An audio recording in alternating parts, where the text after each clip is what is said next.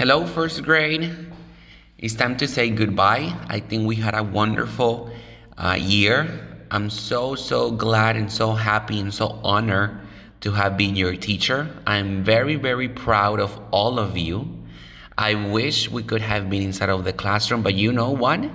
Next year, when you are in second grade, you are gonna be in the classrooms next to mine. So every day, you're gonna be able to say hi to me and to Miss Blanca. So don't worry about that. I'm so happy to all of the mem- for all of the memories that we've shared together. Thanksgiving, Halloween, Safari Day, Valentine's, all of the beautiful activities that we did, did together. I'm gonna miss you.